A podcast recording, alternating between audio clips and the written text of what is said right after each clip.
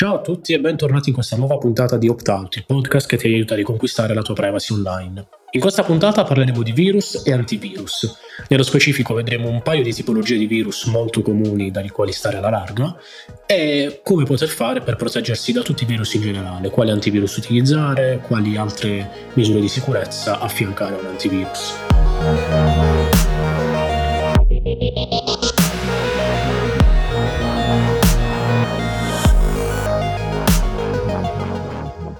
Nonostante siamo lontani dai tempi di Windows Vista che si è fatto la fama di colabrodo proprio perché è molto vulnerabile a un'enorme quantità di virus, i virus non se ne sono mai andati e continuano a terrorizzare la gente in ogni dove in ogni quando.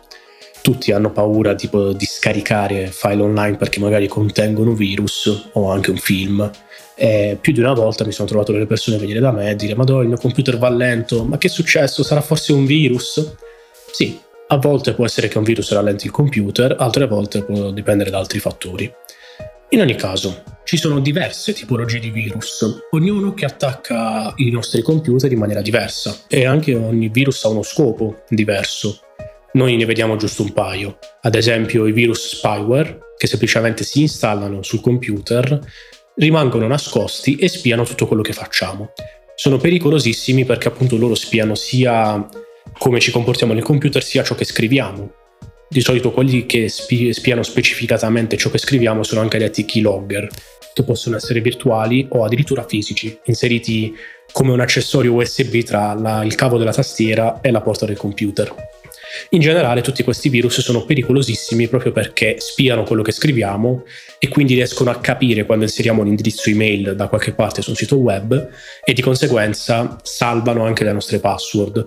Quindi un, un virus del genere ci renderebbe esposti, nonostante un password manager solido, a ogni tipo di, di infiltrazione nei nostri account online.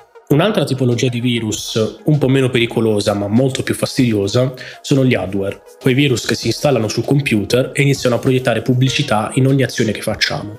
Sono fastidiosissimi, rallentano tantissimo il computer e spesso e volentieri chi ha creato il virus per arrotondare, tra virgolette, ci mette dentro anche uno spyware, quindi spesso hardware e spyware sono un po' uniti, proprio perché dice se la persona non riesce a rimuovere l'hardware, che di solito è fatto in modo che si reinstalli a ogni tentativo di disinstallazione, io posso continuare a spiarlo senza che sia un problema.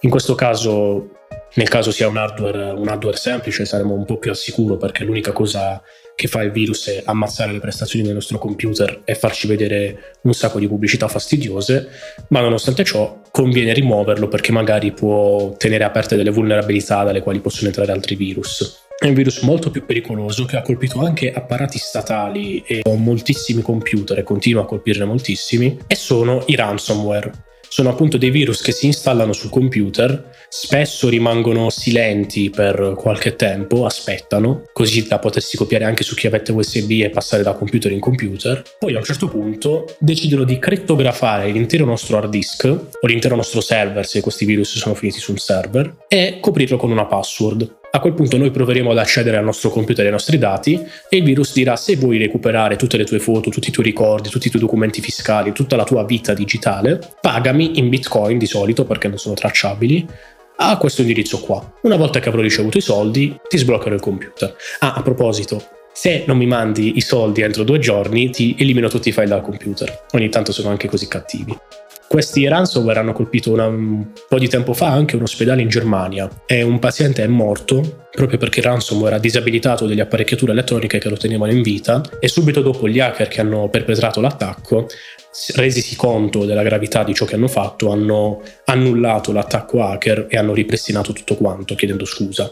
Sono comunque degli ignobili e però magari la prossima volta non ci sarà gente con una certa morale dietro al computer d'attacco, ci sarà qualcuno molto più spietato che farà morire delle persone. Per questo è anche importantissimo ormai sapersi difendere da questi virus, proprio perché non sono più una minaccia ai nostri dati, ma sono una minaccia anche alle nostre vite a volte. Detto ciò, comunque, i ransomware spesso e volentieri, nonostante il pagamento di un riscatto, non sbloccano i dati sul proprio computer. E c'è gente che davvero ha perso tutto quello che aveva, imprenditori, ma anche utenti normali, intere aziende hanno perso progetti interi su cui lavoravano, tutto per colpa di un ransomware, sono i più infami. Adesso nel secondo blocco vediamo cosa poter fare per difendersi al meglio dai virus, quali antivirus utilizzare, quali migliori pratiche adoperare.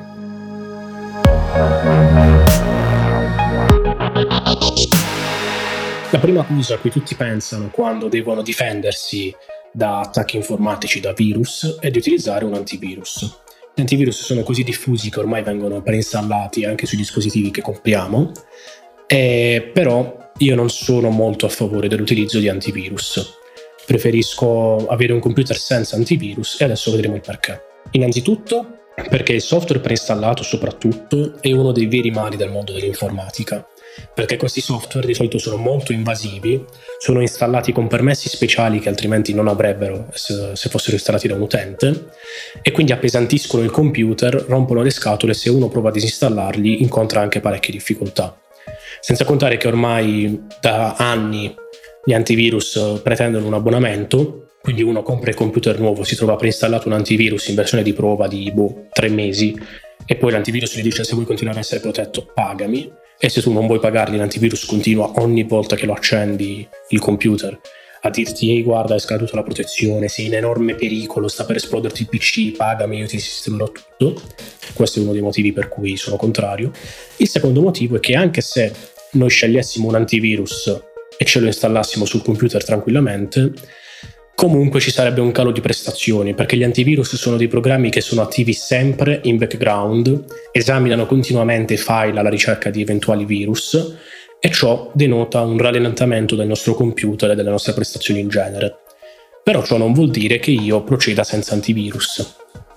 Io adopero sia Linux che Windows che Mac, quindi adesso vediamo un po' come difendersi dai virus in tutti questi sistemi. Iniziamo dai Mac e dai Windows, perché sia i computer dell'Apple sia i computer con installato Windows hanno già degli antivirus molto efficaci integrati nel sistema operativo il primo ad avere una cosa simile è stato appunto Apple, sui Mac c'è da parecchi anni, ormai più di 10, però anche Windows con Windows 8-10 ha integrato Windows Defender, che credo prima si chiamasse Microsoft Security Essential, insomma un antivirus integrato nel sistema.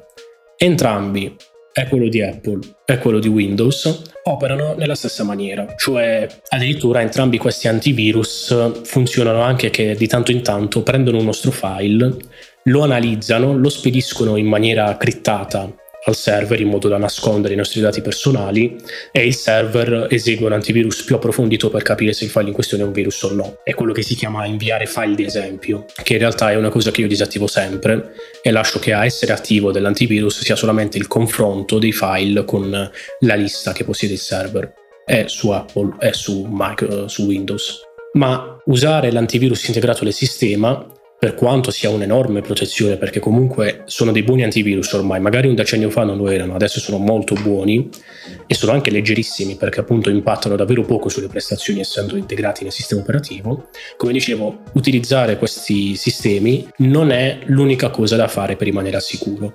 Sono indispensabili, sono condizione necessaria ma non sufficiente per stare al sicuro sul proprio computer. Io infatti adopero un'altra tipologia di software nella mia navigazione web che serve appunto a impedire proprio che i virus in prima battuta arrivino sul computer. Questi software sono gli ad e track blocker, come AdBlock, Origin, Ghostery, tutti questi software qua che bloccano le pubblicità online. Di solito quando qualcuno vede che ho questi AdBlocker installati sul browser, mi dice eh ma non vuoi supportare i creatori di contenuti, che siano siti web o video, perché blocchi le pubblicità e loro non ci guadagnano. Al che io rispondo con tutta sincerità, ma soprattutto io l'adblock non lo tengo attivo per eliminare le pubblicità e non dare un soldo a nessuno, ma lo tengo attivo perché spesso e volentieri ci sono pubblicità malevoli che rimandano a virus.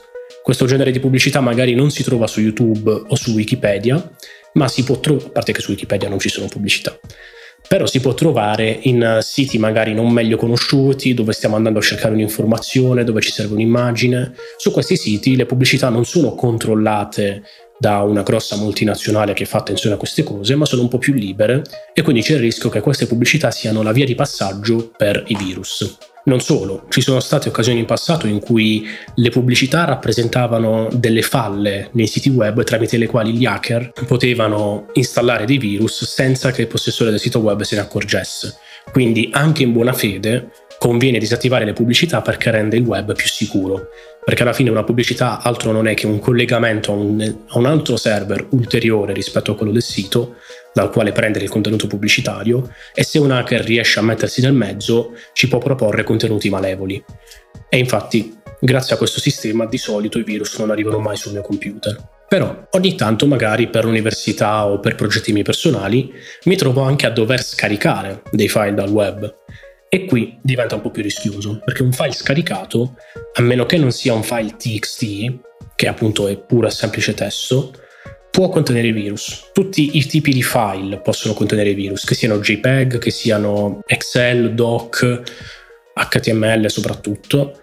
Tutti i tipi di file possono contenere dei virus, a eccezione magari dei, dei TXT che sono semplice testo, e quindi bisogna fare attenzione ogni volta che si scarica un file dal web. Io, per difendermi da questi file malevoli, di solito una volta scaricato un file adopero VirusTotal. Tu carichi il file su questo portale e VirusTotal confronta questo file con oltre 80 antivirus. Quindi, anziché avere un antivirus installato sul nostro computer che controlla periodicamente tutti i nostri file, rallentando le prestazioni, diciamo che in un certo senso ci prendiamo l'onere sulle nostre spalle. Quindi ogni volta, partendo da un computer pulito, nuovo, che quindi sappiamo essere privo di virus, ogni volta che scarichiamo un nuovo file che appunto rientra nella dimensione massima consentita da VirusTotal, apriamo questa finestra del browser, carichiamo il file e questa cosa non solo non pesa sul nostro computer perché virus, gli antivirus sono tutti sul server, ma ci permette in maniera totalmente gratuita di confrontare il nostro file con oltre 80 antivirus e poi VirusTotal ci fa vedere il punteggio che ha ottenuto questo file. Ci dice guarda, 40 di questi 80 antivirus hanno detto che il file è un virus e quindi ti consigliamo di non aprirlo. Di solito VirusTotal è molto prudente e già se un 25% degli antivirus dice che è pericoloso, VirusTotal te lo segnala come rosso e ti dice questo file è pericoloso. Mentre se sono 5 o 6 gli antivirus che lo ritengono pericoloso, VirusTotal diventa arancione. L'unico modo in cui il virus può essere verde è se tutti quanti gli antivirus concordano che il file è pulito.